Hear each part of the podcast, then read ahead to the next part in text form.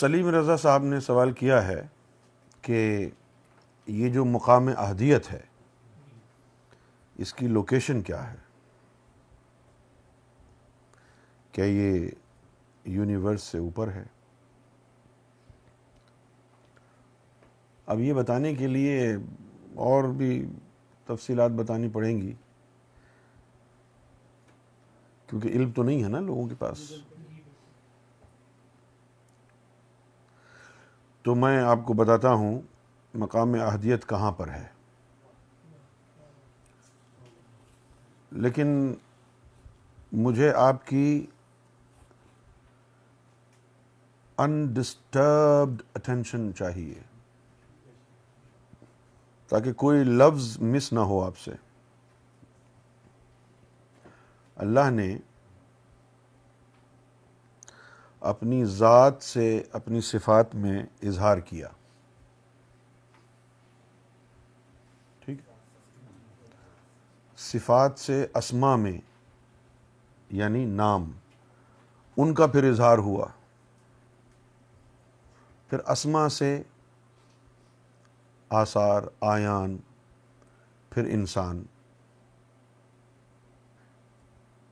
پھر اللہ نے 6 عالم بنائے۔ کتنے؟ 6 عالم بنائے۔ 3 عالم وہ جن کا اللہ اور اس کی صفات سے تعلق ہے، اور 3 عالم وہ جن کا انسان کی روحوں اور فرشتوں سے تعلق ہے، ٹھیک ہے۔ جیسے کہ آپ گھر آپ بناتے ہیں، ٹھیک ہے نا، تو کچھ ہوتے ہیں بیڈ روم، ان کا تعلق آپ سے ہے۔ ایک ہوتا ہے ٹی وی لاؤنج، اس میں کوئی بھی آ کے بیٹھ جائے، گھر میں جو بھی ہے نا۔ ایک ہوتا ہے گیسٹ روم، کوئی مہمان وغیرہ آ گیا تو وہ اس میں ٹھہرے گا، لیکن وہ جو بیڈ روم ہے وہ صرف آپ کے لیے ہے۔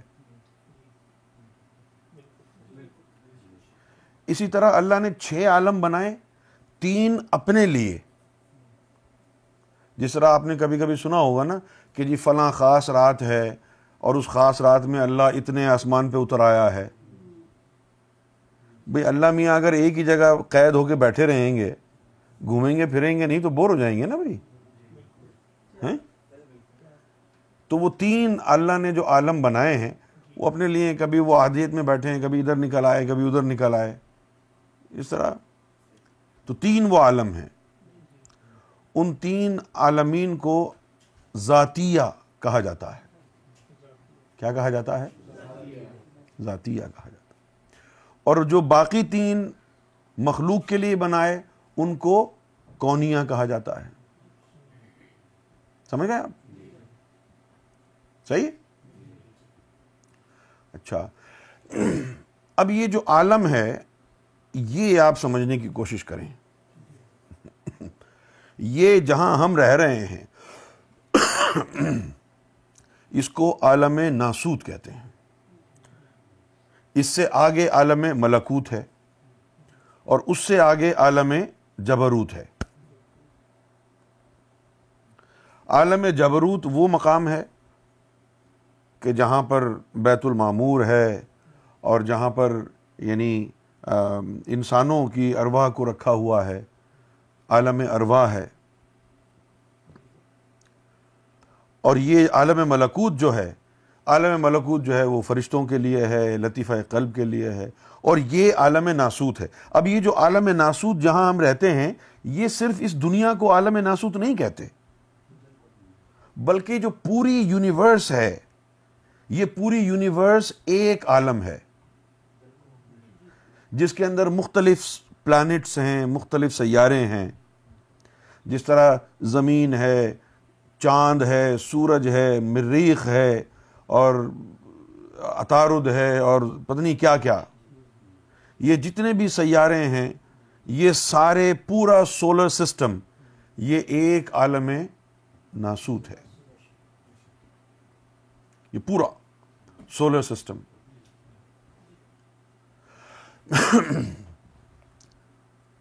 بچپن سے ہم پڑھتے آ رہے تھے بھئی 7 جنتیں ہوں گی, 7 جہنم ہوں گی اور پل سرات ہوگا اور یہ ہوگا اور وہ ہوگا. تو ہم سمجھتے تھے کہ شاید جنت کسی باغ کا نام ہے, کوئی گارڈن ہے اور پھر وہ جو ہے برابر برابر میں بنے ہوئے ہوں گے, کبھی ہم اس جنت سے چپکے سے نکل آئیں گے, اس میں گھس جائیں گے, کبھی وہاں سے نکل کے ادھر چلے جائیں گے, مزے لیں گے.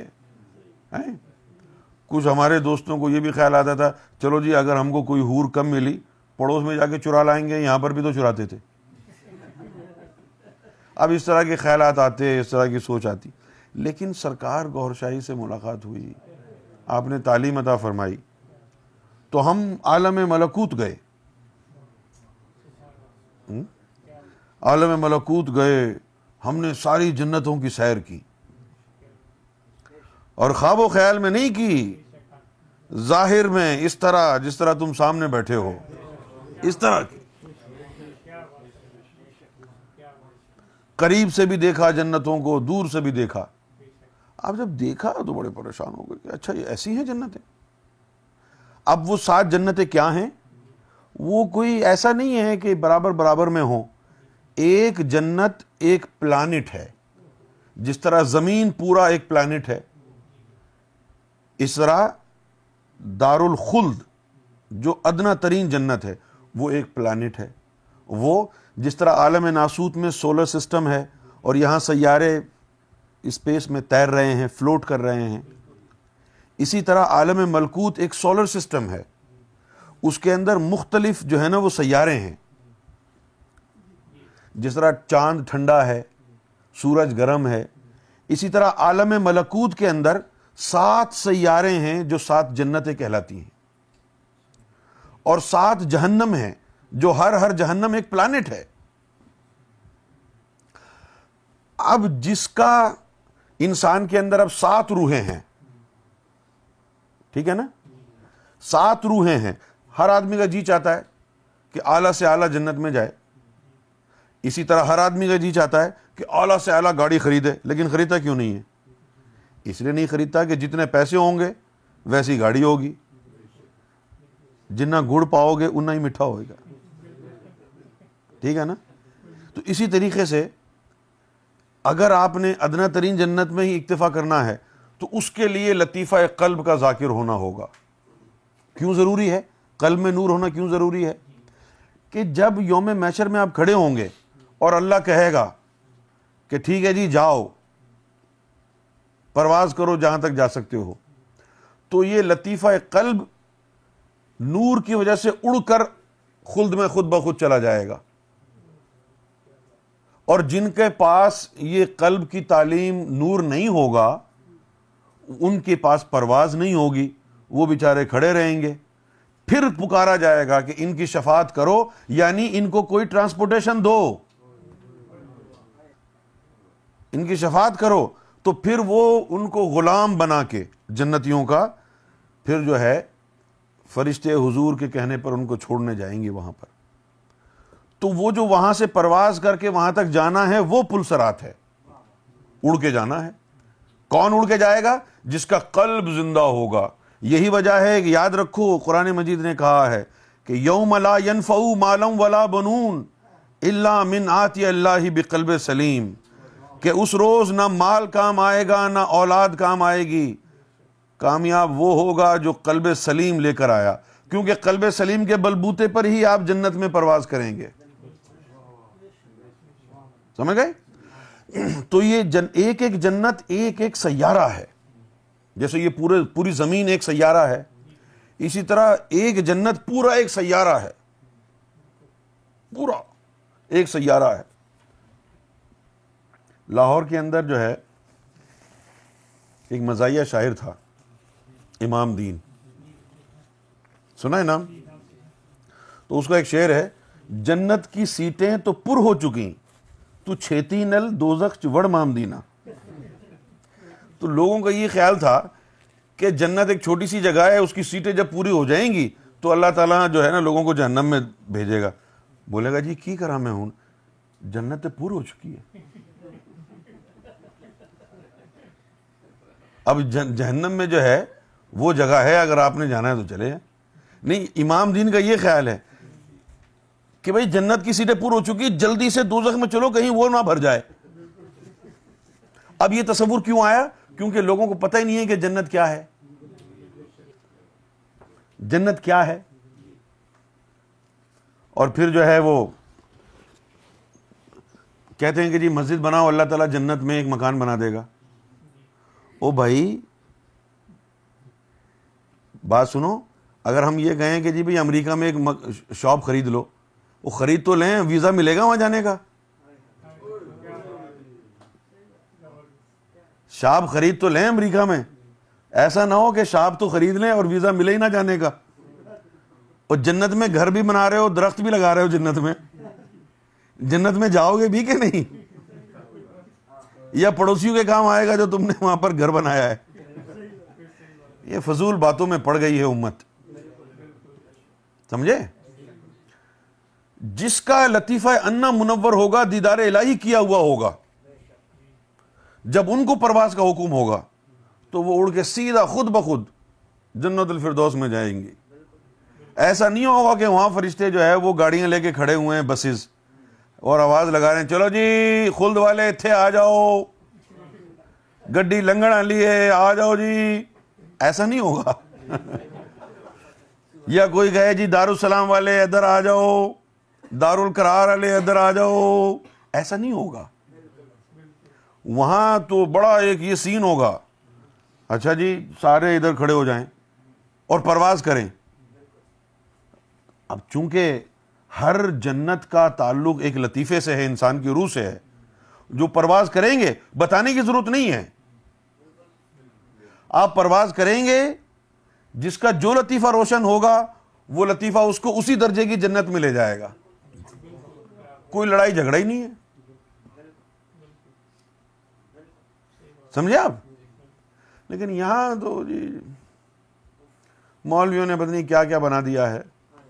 تو عالم ملکوت میں ساتوں پلانٹ جنت کے ہیں, ساتوں جہنم کے ہیں. اس کے بعد پھر عالم جبروت ہے, وہاں پر بھی بہت کچھ ہے, لیکن سب سے جو زیادہ یعنی قابل ذکر چیز ہے وہ بیت المامور ہے. بیت المامور اصل عبادت گاہ ہے, جہاں ہر وقت 1,24,000 پیغمبر اور سارے اولیاء, سارے اصفیاء, سارے صالحین, سارے شہداء ہر وقت طواف میں مصروف رہتے ہیں. اور جس کو وہ حج مل جائے, بیت المامور کا طواف مل جائے, وہ ایک دفعہ کر لے کافی ہے. کافی کیوں ہے وہ؟ کہ بھئی ایک دفعہ روح اگر وہاں چلی گئی تو روح کو چسکا پڑ جاتا ہے. 5 منٹ بھی آنکھ لگی نا آپ کی تو نکل جاتی ہے, وہ نکل گئی, ہو کے آ گئے. اب جب آپ دیکھتے ہیں کہ جی یہ ارے یار یہ تو ابراہیم علیہ السلام میرے سامنے سے گزر گئے, یہ موسیٰ علیہ السلام بھی یہیں پر ہیں, فلاں بھی یہیں پر ہے, فلاں بھی یہیں پر ہے, تو پھر آپ مسجد میں نماز پڑھنے تھوڑے جائیں گے. وہ عالم جبروت. یہاں تک آپ کی جو چیزیں ہیں مومن کی, وہ لے کے جا سکتی ہیں. جب علامہ اقبال یہاں پہنچ گئے تو ان کو پتا چلا ابھی تو عالم کونیہ تک ہی پہنچا ہے, ابھی آگے عالم ذاتیہ بھی ہے, جس کے لیے اس میں ذات ہونا ضروری ہے. تب انہوں نے کہا تھا کہ ستاروں سے آگے جہاں اور بھی ہیں, ابھی عشق کے امتحان اور بھی ہیں. پھر عالم ہاہویت ہے, عالم لاہوت ہے, اور بھی عالم ہیں. بالکل آخر میں عالم احدیت ہے, بالکل بارڈر. اور وہ جو عالم احدیت ہے اس کے 2 حصے ہیں. ایک حصہ عالم احدیت کہلاتا ہے, اس عالم کا بیچ میں لکیر ہے, اور اس طرف والا حصہ جو ہے عالم وحدت ہے. عالم وحدت میں حضور کی روح انور مقیم ہے. عالم وحدت میں حضور کی روح انور مقیم ہے, اور عالم احدیت میں اللہ کا تخت ہے. اور ہوتا کیا ہے وہاں پر؟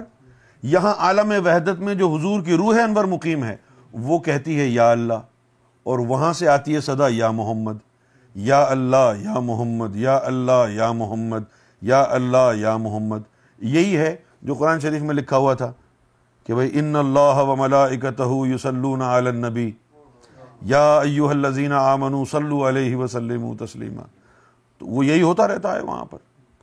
جب آپ وہاں پہنچیں گے ان روحوں کے ذریعے تب آپ کو پتہ چلے گا نا کہ حضور پاک نور ہیں یا کیا ہیں.